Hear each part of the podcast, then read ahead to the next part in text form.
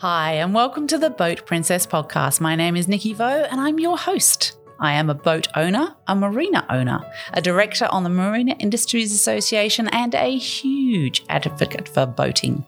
In this series, I'm sharing the stories from every nook of the boating industry with the intention of encouraging more women to join me and for more women to get behind the helm too. I want to share the experience and opportunities of boating, of the boating industry, and I want you to join me as I bring the conversations and answer all the questions you've had. Boating is not just for the glamorous and rich and famous, it's full of beautiful and interesting people making the most of our natural environment and getting out there enjoying the waterways. So let's set off the lines, take over the helm, and escape to the world of boating. Hi, guys, and welcome to another episode of the Boat Princess podcast. I am here with a real firecracker of the sailing world, the young Zoe Thomson. Zoe, welcome to the Boat Princess podcast. Hi, Nikki. Thanks so much for having me. now, tell me, how did you get into sailing? Well, I really just sort of followed my brother down to the sailing club. He's five years older than me, so I spend a lot of time just on the beach in the water, waiting around, and then eventually it's one of those sports where someone needs someone to help out, so you sort of jump on. And then, yeah, after that, did a sailing school with one of my best friends, and then I haven't stopped, but obviously she since did stop. And yeah, I just went kept going, kept going, and doing more and more of it. So, how old were you when you first did that? So, I was seven when I first jumped on and then did lessons from about eight and then wasn't too super hooked like at the very, very start. But then from about nine onwards, yeah, I just couldn't get enough. Fantastic. What, what was it that you loved about it at that age? Oh, I, I've always really loved the ocean. And I think I just liked just being out there with a friend and um, definitely the competing side of it. I always kind of liked getting in and you get a flag and go up to the bar and get a bowl of hot chips. And yeah, definitely the social side as well. All about the hot chips, right? Yeah, the hot chips haven't really changed, to be honest. I, yeah, almost 15 uh, years later, and I still enjoy a bowl of hot chips after a big sail.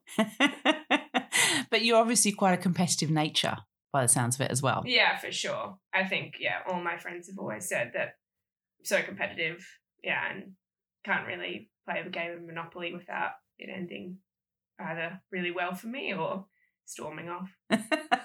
Fair enough. so you uh, have a certain class of boats that you actually race. Can you tell us about those? Yeah, well, so it's the ILCA Six, which is the formerly a la- the laser dinghy, and I race by myself. Um, yeah, all around the world, doing little races with a bunch of other people. I wouldn't say little races, sorry. No, but I've been doing a lot of um, watching of documentaries of all the Volvo Ocean races recently, and yeah. in comparison to the, the how enormous those efforts are, our races with a one nautical mile upwind, which we feel like are huge. Um, yeah, it's it's a small race, but it, big purpose. Absolutely. Yeah. I mean, you know, you you are aiming for the Olympics um, competing for Australia in 2024. I mean, that's that's mm-hmm. no small feat, Zoe. So tell us about uh, why you're aiming for that and how you're aiming for that. I'm aiming for the Olympics purely because I love sport and I really love the dedication and aiming to be the best at something and this is just my the particular field that I've chosen. So yeah, I'm aiming to be a medalist at the Olympic Games for Australia. That's pretty cool. Yeah, yeah. yeah. But you've achieved some other championship results and so on and so forth. Can you tell us some about some of those? Yeah, I guess it all sort of started when I did start winning as like a youth sailor. Sort of started by yeah, like youth national titles and then um, in 2016, I won the youth world title, which was kind of a shock at the time because I'd sort of have only had only really travelled for sailing twice outside of Australia, and then suddenly I was doing quite well. And then from there, um, I just sort of looked up to the Australian sailing team, and then just sort of step by step kept going. And then, yeah, I've been campaigning now for like four years, minus a couple of COVID years.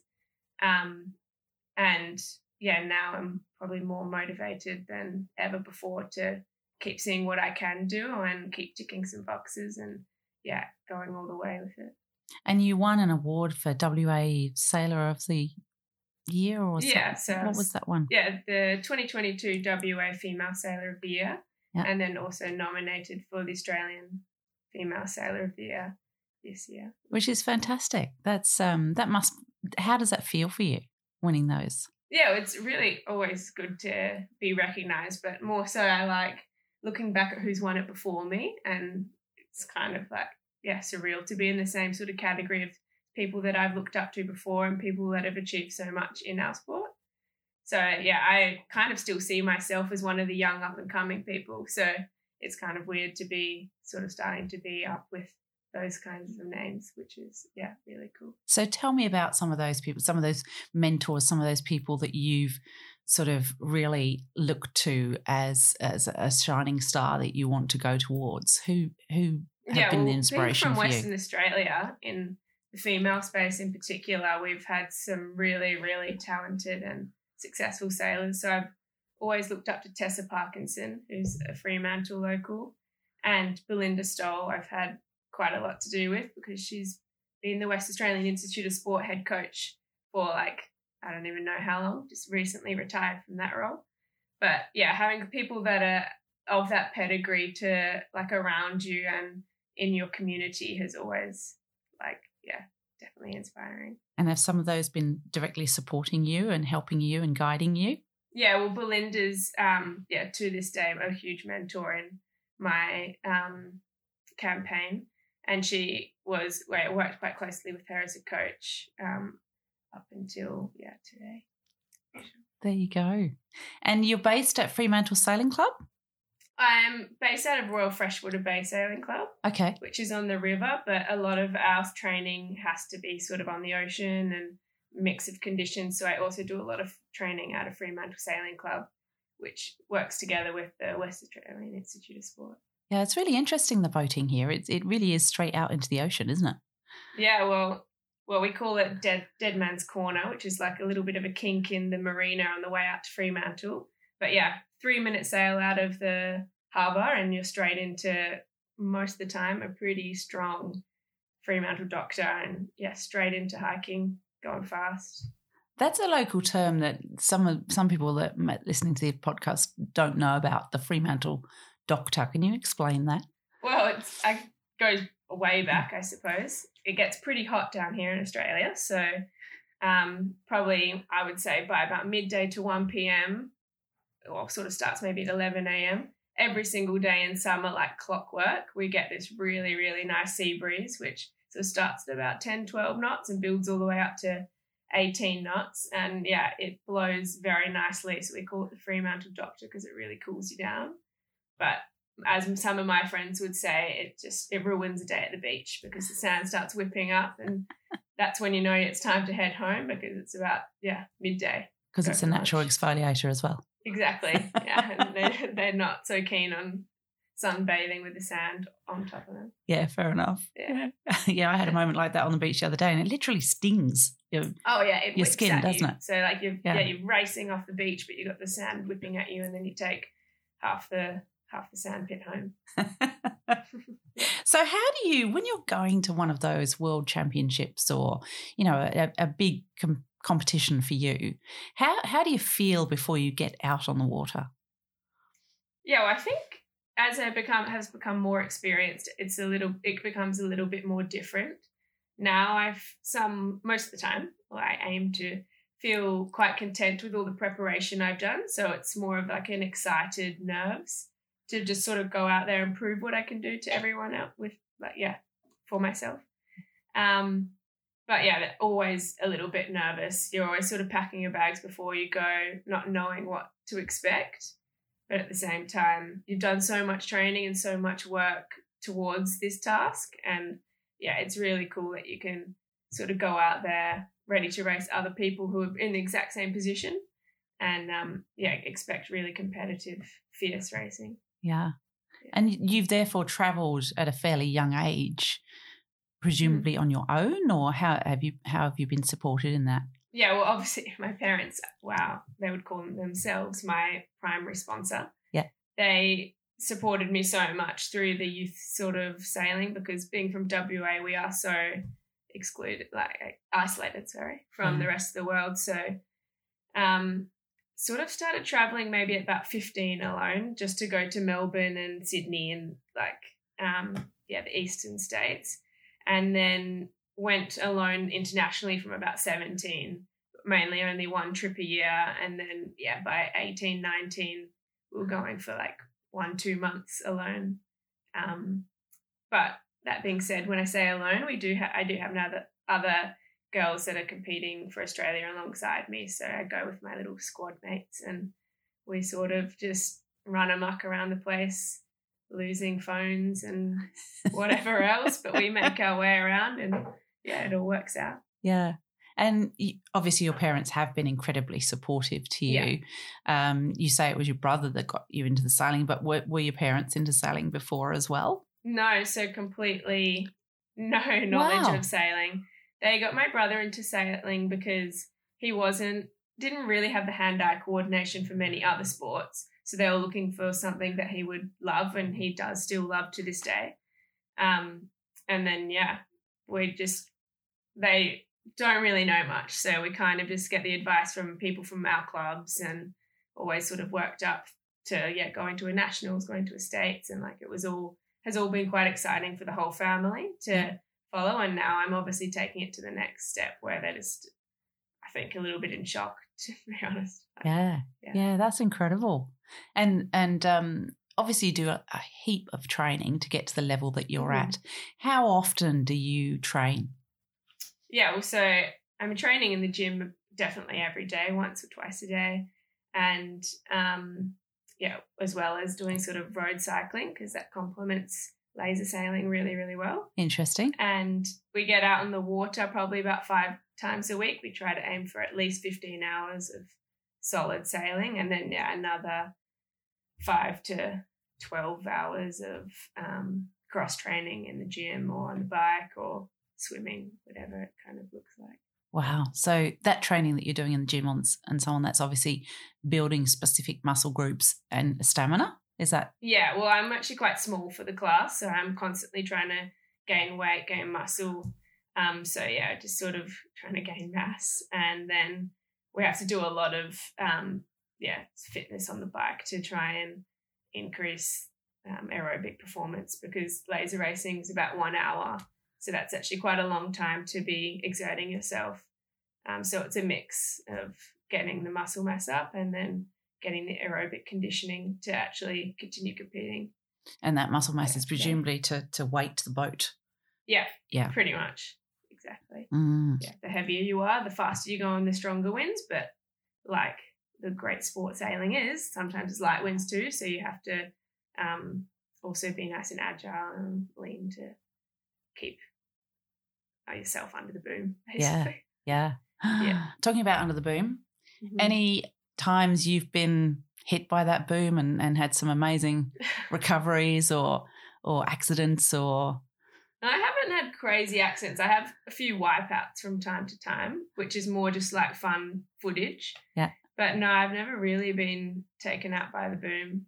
Yeah. Um, so I think I'm one of the lucky ones because it's probably quite rare. Yeah, no, I don't think so. Explain a wipeout to our listeners. What does that mean? well, it can come in many forms. Most commonly, it's something that we call the death roll. So if you're heading downwind and um, yeah, you get the balance incorrect of the boat, you kind of just completely wipe out, and the boom will like basically fly over. Mast hits the water, and it's just a huge crash. Mostly, most of the time you go flying. The faster you're going, the better the footage. So some of the bigger boats or like 49er girls have some cooler crashes, but yeah. Yeah. so um, what do you think sailing gives you as a person? How, how do you think it's developed you as a person? Oh, for sure, it's matured me um, much more, but also keeping me really fun and like um, adaptive because we're going to all these new cult places, new cultures, and you just kind of have to fit in as fast as possible. And um, it's given me so many friendships as well as that. So yeah, we go all around the world and you meet new people all the time, and it's really cool to go to places that they live, and then also it always comes around. So then hopefully they will come back to Australia and we get to show them around. So yeah, the most valuable thing has been the friendships yeah. that I'm taking away from it all around the world. And the, the immersion in those different cultures, I guess. Oh yeah, for sure. Yeah. Yeah, it's it's crazy all the places that we get to go. And we're so so lucky to see what we get to see, eat all the food we get to eat, and um, yeah, for sure. Yeah. So f- good food approaching in 2024 in Paris, right?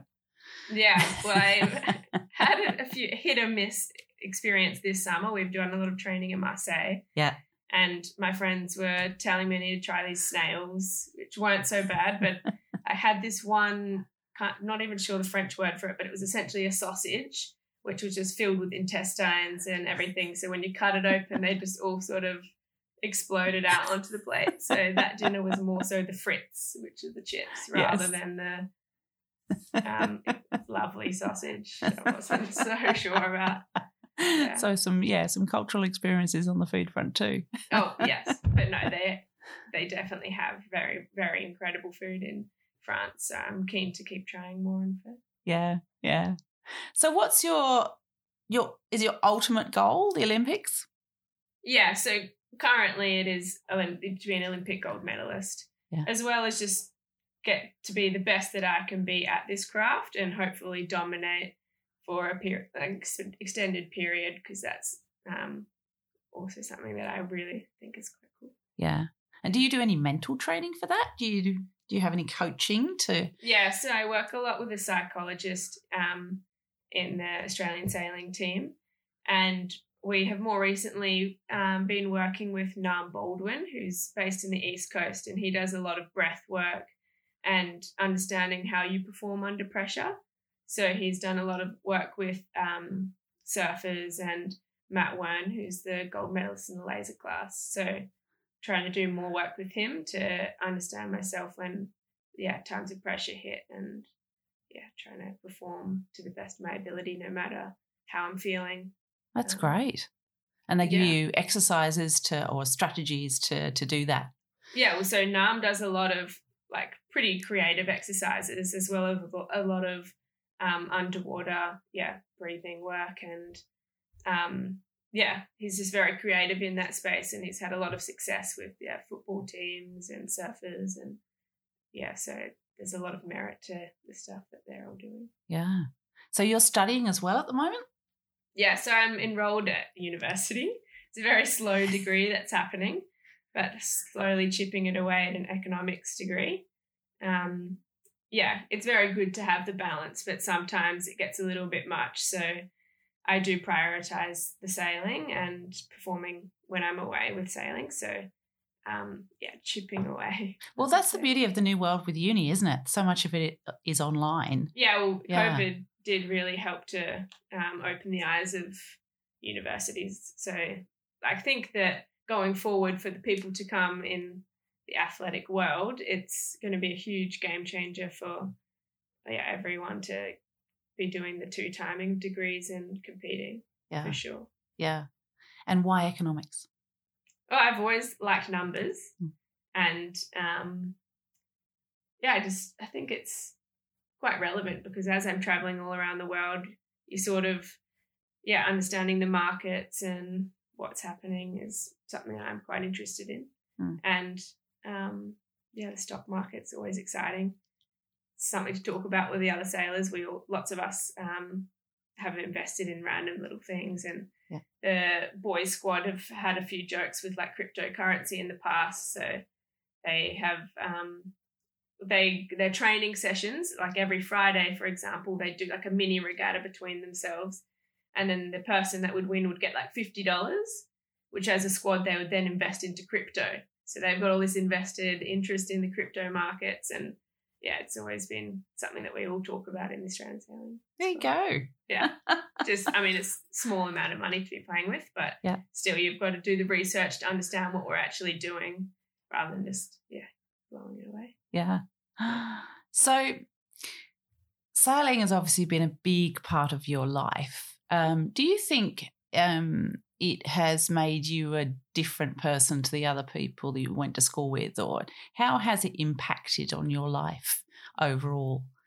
Well, it definitely takes me away a lot more, but um, I've always been quite a cruisy person, so I'm not entirely sure if it's had more of an impact to make me more cruisy, but um, yeah, I would say that I think it like seeing my lifestyle to my friends who are doing some are doing a very traditional pathway, some have done um, yeah slightly less traditional things. It's sort of shown them that you can just sort of work towards something completely different. We all sort of got straight out of school and then went to university all together and tried to keep that yeah like um, sort of pathway that you sort of get told when you're at school mm. to go for. But now we're all doing completely different things. So we've got like a lot of respect for each other in that, yeah, I'm going around the world sailing and I come home and the training's still quite serious no matter what. But if I have time off, then they all respect that that's the time that I get to sort of have way more fun with them. Mm. But um, yeah, I think I'm just, it's made me quite cruisy. Mm. Um, yeah. And how do you see your life progressing? Obviously, your sailing is your a big focus for you right now, but do you see anything beyond that? Have you got goals set in the future that you're aiming towards? Yeah, well, obviously, sailing in the scheme of life is actually quite short term, the current Olympic dream. But I'm definitely obviously aiming for 2024, and then I would like to continue for 2028. And then there might be the temptation of um, 2032 games are going to be in Brisbane in Australia. So home Olympics is obviously something that's really, really cool. So I'm not sure my involvement in that. But beyond it, um, yeah, I'll be for sure using my degree. I would like to maybe um, go to Sydney or London and work in some sort of finance. Um, and then, yeah, if that career is quite short too, I could sort of seeing that being like 10, 15 years of just seeing what that's all about. And then, um, think I'll end up in Perth. I like probably raise family. Yeah, I have no doubt that I'll end up in a career that is what you work for, what you get. So I think I'm going to be, yeah. Very cool.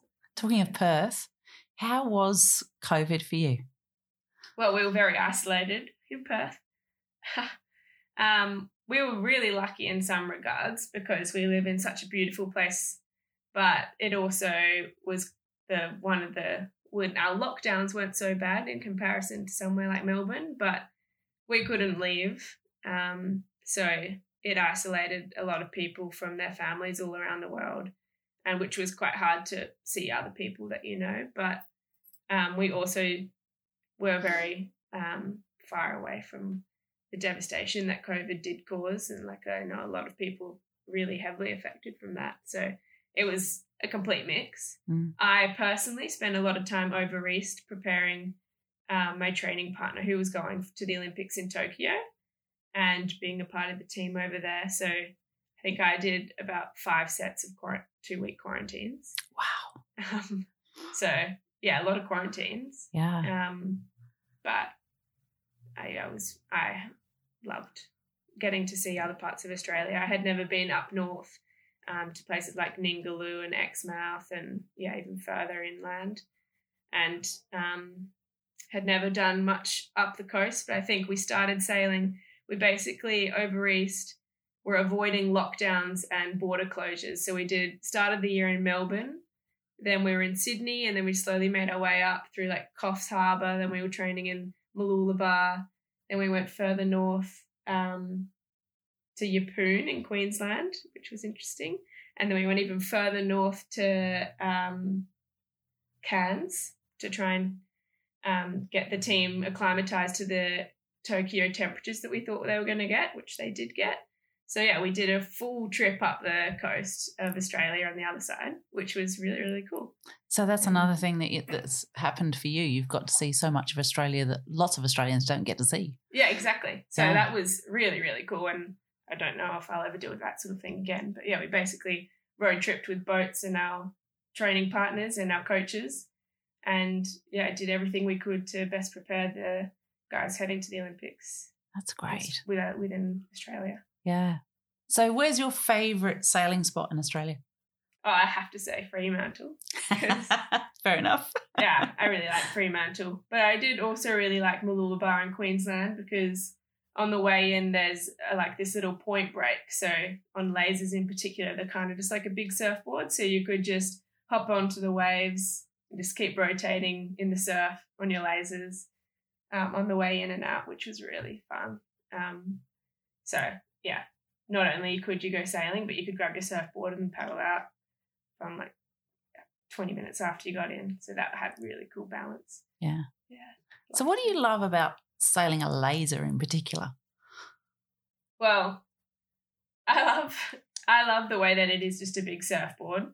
So the way going downwind, it's just basically you're surfing waves and you're very free with the ocean doing that. And um, yeah, so you can sort of invent your own technique doing that. So everyone does it slightly different. It's not so like in in a one box. You're just able to surf the waves and glide through the water.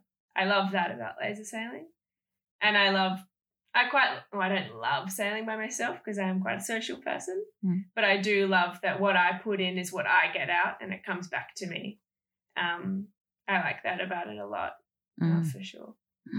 But I do need to have some friends around to chat to. Yeah. In between the hard work. Yeah. That's a beautiful thing about sailing. You do make some great friendships, don't you? Yeah, it's unlike any other thing that I've ever done for sure. Yeah. Um, yeah, some long hours out on the sea. Yes. and um, if you if you're if if there's a young woman listening to this podcast and she's thinking about getting into sailing, what would you suggest that she do? Oh, I would say find a class of boat that you really, really enjoy sailing on because that's the most important thing is having fun. And I would say um, to sail as much as you possibly can. Doesn't always have to be with coaches and informal training sessions, but just go out because you love it and you want to be out on the ocean. And I think that's the way you progress so much more than other people and um, yeah, continue to come back every single session is because it's the love that you have for the sport. Um, yeah, I think that's the best part. And talking of the ocean, what's your relationship with the ocean? Is it you adore it or is a little bit afraid of it every now and then? oh, then? for or? sure, I'm afraid of it. Yeah. It's like um, yeah, the more you think about it, the crazier it is. Um, but yeah, there's some patches of the ocean that are seriously crazy, like the Southern Ocean. I can't even imagine to what it must feel like to sail out there and be the only boat out there, and only a few people really have had that feeling. But um, I love the ocean closer to shore. Obviously, being from Fremantle, there's a few sharks out there, so in there is some beasts in the ocean that I'm a little afraid of, but yeah, I love surfing. I love being at the beach, and I also love sailing. Yeah, close-ish to land. Yeah, yeah. So, with your campaign for the Olympics, do you have to gather um, funding for that, or how does how does that work? Yeah, well, so we're quite well funded within the Australian sailing team, but that comes down to results. So, the better you perform, the better your funding is. And I'm also quite well supported by my yacht club, Royal Freshwater Bay, which, like, without their support, I probably couldn't do this right same campaigning. And then yeah, I also look for personal sponsorship just to try and um, yeah make it a little bit easier financially. So I, when I'm coming home, I don't feel the pressure to have to work all the time to fund the campaign. Um, yeah, that way it makes it much more of a professional campaign, and everything that I do is every day is towards making my results better and getting um, to the Olympic Games. Mm. Um, but yeah, and the West Australian Institute of Sport is hugely helpful in providing coaching and um, helping with logistics. That's great. So you're getting lots of support from different spaces. Yeah. Well, yeah, I have learned over the past few years that you have to create the team that you respond best to around you. And yeah, I'm so, so lucky for the support that I do get by the team that I have around me. Mm-hmm. And uh, do you think um,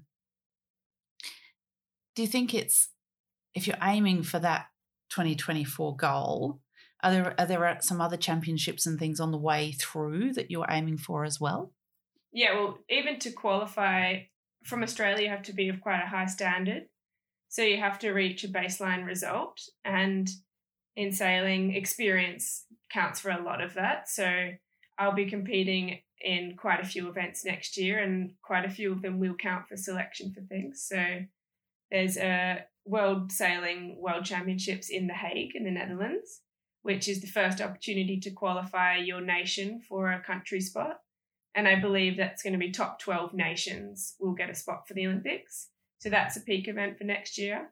There's also going to be a test event in the Olympic waters in Marseille, which um, will be another opportunity to get a baseline to go to the Olympics. But that regatta really is all about understanding the venue and get trying to have a peak performance at the same time that the Olympic Games is going to be on in the following year. But to go to that, you'll need to gain selection, and to gain selection, that will be in the regatta in Palma de Mallorca at the start of the year, and another regatta which is going to be the European Championships, which is going to be in Andora in Italy at in the start of the year as well. So they're four basically compulsory events that I'm going to, and then I'll continue to fill in the rest of the year with other events that I think that competitive sailors will be going to or conditions that might be relevant for the peak events in The Hague. So The Hague's a pretty iconic sailing venue and we know to expect incredibly strong currents yeah. and really, really big swell. So we'll be looking to go to places that, yeah, we might get a nice big surf in or be mm. battling in some currents. I know Belgium has crazy currents and it's all on the same coastline. So yeah, it's kind of quite fun to strategically like choose venues to go to that are going to end up improving your performance for a peak event. Um, so yeah, it's it's pretty cool the way that works. Yeah, yeah. You would have had some disappointments in your sailing time. Yeah, yeah, for sure. Um, how have you got through those? How have you addressed those to to drive yourself to keep going? Got yourself back yeah. up again. As, well, as at the were. end of the day, in sport and in life, most of the time you lose more than you win.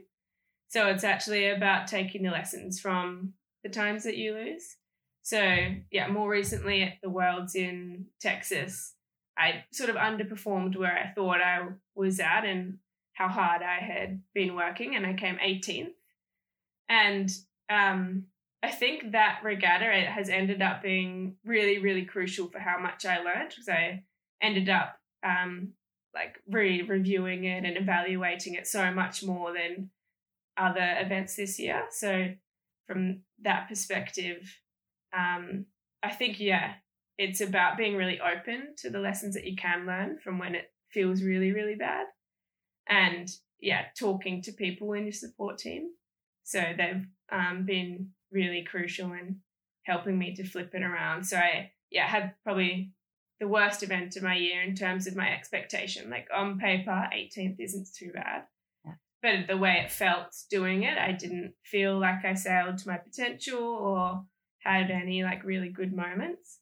And then it turned around and just last week have had my best regatta ever at the European Championships. So to do that, I think like upon reflecting on the flight home, it was because of the how open I was to how bad it felt to do not so good. And then obviously other times like I missed the Olympic selection for Tokyo, um, which was a tricky one because I was competing against um, Mara Stransky, who's also a very similar age to me, and we were both so young.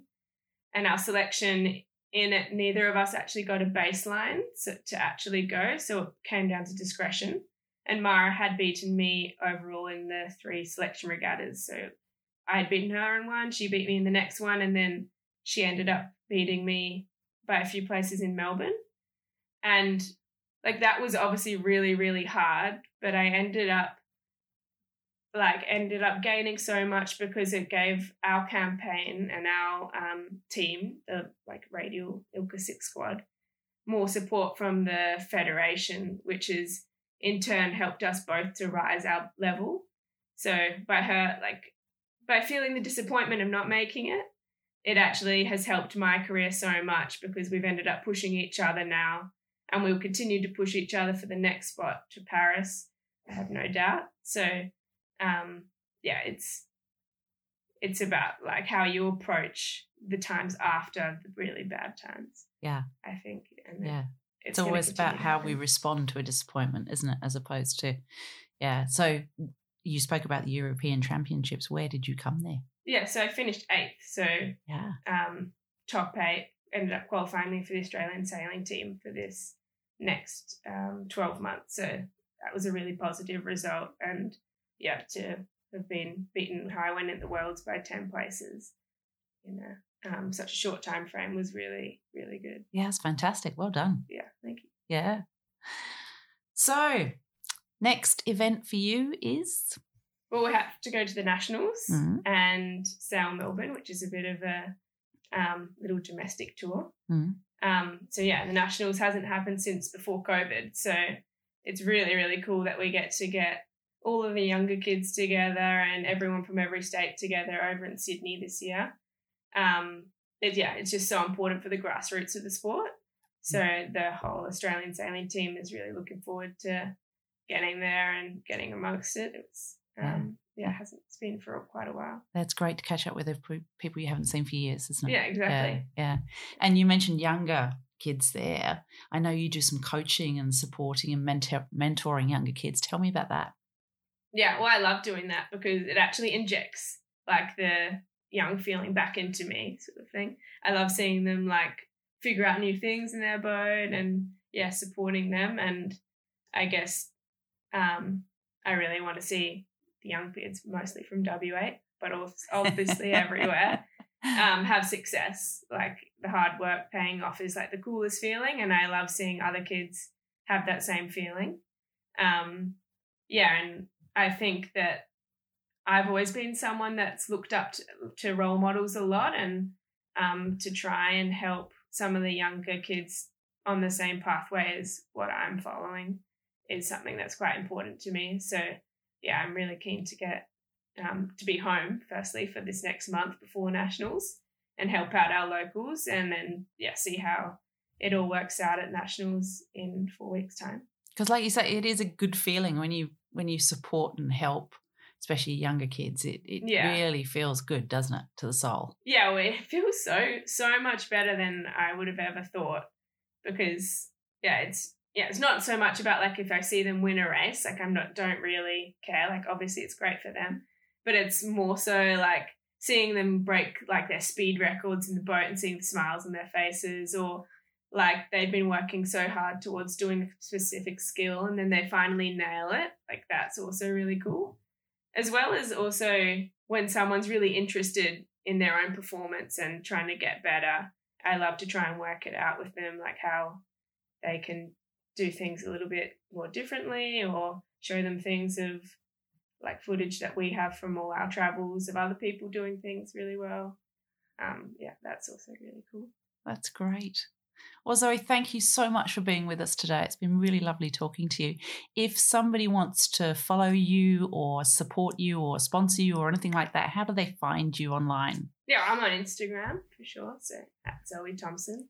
And I do also have a um, a blog online. So that's at Zoe Thomson Sailing, which hasn't really been updated in a short period, but yeah, it's it's up there. So follow you on Instagram and yeah, message you there. my main. okay, and it's sure. Zoe Z O E T H O M S O N. Yes. Yeah. That's it. Yeah. So, Zoe, thank you so much. It's been lovely having you on the podcast. Yeah, thanks. Um, really appreciate your enthusiasm and your drive, and really hope you do incredibly well at the Olympics. And and I can't wait to see you up on the up on the podium there. Yeah, that's the aim for sure. That'd be sick.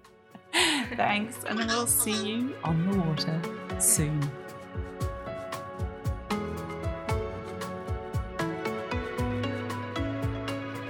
So that's a wrap for 2022, folks. It has been wonderful to share all these amazing stories with you this year from some incredible interviewees who really opened up to us and shared their experience and their knowledge and their trials and tribulations and their doubts and their happiness. And that is a joy for all of us to listen to and um, and and gain knowledge from. It's been absolutely amazing the people I've met doing this podcast, and of course seeing some of my lovely friends and contacts I know and love well. Um, 2023 is going to be massive. Um, I am lucky enough to be traveling the world quite a bit next year um, with some amazing opportunities to interview some incredible people in Dubai, in Europe, in the UK, and of course in Australia. And there may even be a few in America too. So, going to be wonderful to to meet and spend some time with all of those incredible people in our industry and also in boating. I hope that you will review my podcast. Um, let me share with you why reviewing the podcast allows us to spread the word a lot further. If you review us on uh, Spotify or Audible or Apple Podcasts, those um, platforms then take a lot more notice of this podcast and they therefore project it further to a larger audience. I don't want you to do that just for me. Um, what I want you to do that for is people like Alicia King from Tidal Yachting, people like Jess Gatt from Marine Protection Systems. They're women that have their own businesses in this boating industry and sharing a podcast like this and their story out to the world can help their businesses quite dramatically. So it's not just for me, it's for them. It's for the the the sailors that need more sponsorship that we've spoken to. It's for the friends that you may have that have just got into boating and really don't understand why one marina is better than another. So, you know, listen to my episode about uh, things to look for when choosing a marina. It's for people who are potentially looking at uh, owning a boat but don't know whether to buy a boat or share a boat or club a boat or how they should go about getting into boating. So please um, do me a favor, review the podcast on any one of those platforms. I don't mind which, just one of them be great. All three would be even better, but you know.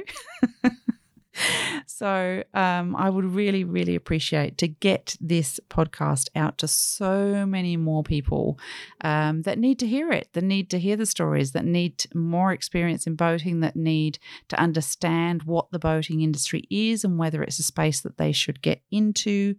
That is what we are all about.